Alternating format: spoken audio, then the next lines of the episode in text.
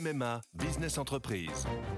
Sandrine, qui dirige une entreprise de conseil, a pris une décision. Oui, cette année, c'est décidé pour ma vie pro et ma vie perso, c'est MMA. Pardon, mais ce ne sont pas les mêmes besoins. Pas les mêmes besoins, mais le même agent MMA qui me connaît bien. Disponible et à 5 minutes de chez moi, je sais que je peux compter sur lui. C'est décidé, c'est MMA. Bonjour, c'est Yves Tréhard. Je vais vous donner connaissance de l'éditorial du Figaro du 22 mars 2019. Il s'intitule Aveu de faiblesse.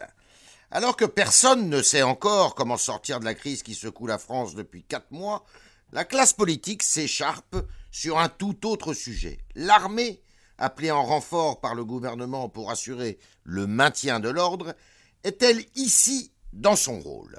La polémique bat son plein et les arguments fourbis par les opposants à cette mesure comme par ses partisans sont, à dire vrai, presque tous recevables. Certes, les militaires ne sont pas formés à cette mission, mais leur tâche, en l'espèce, devrait sans grand risque se cantonner à la garde des bâtiments officiels.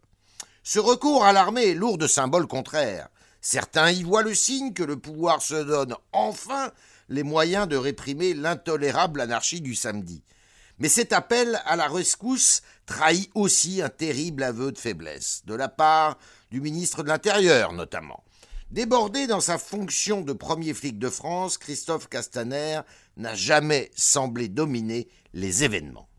À l'heure de la communication à outrance et des réseaux sociaux, les périls peuvent être désormais anticipés, aussi bien pour appréhender en amont les individus dont les messages présentent un danger, que pour estimer l'ampleur des rassemblements et leur nature. Le récent saccage de l'avenue des Champs-Élysées était, à ce titre, hautement prévisible.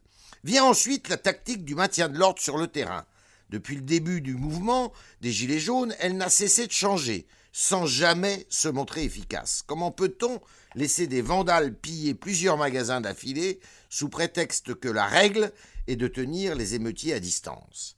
Les bigots du droit de l'homisme peuvent hurler, il convient de ne pas inverser la charge des responsabilités sur les violences. Notre sondage le montre, Christophe Castaner a perdu toute crédibilité pour restaurer l'ordre public.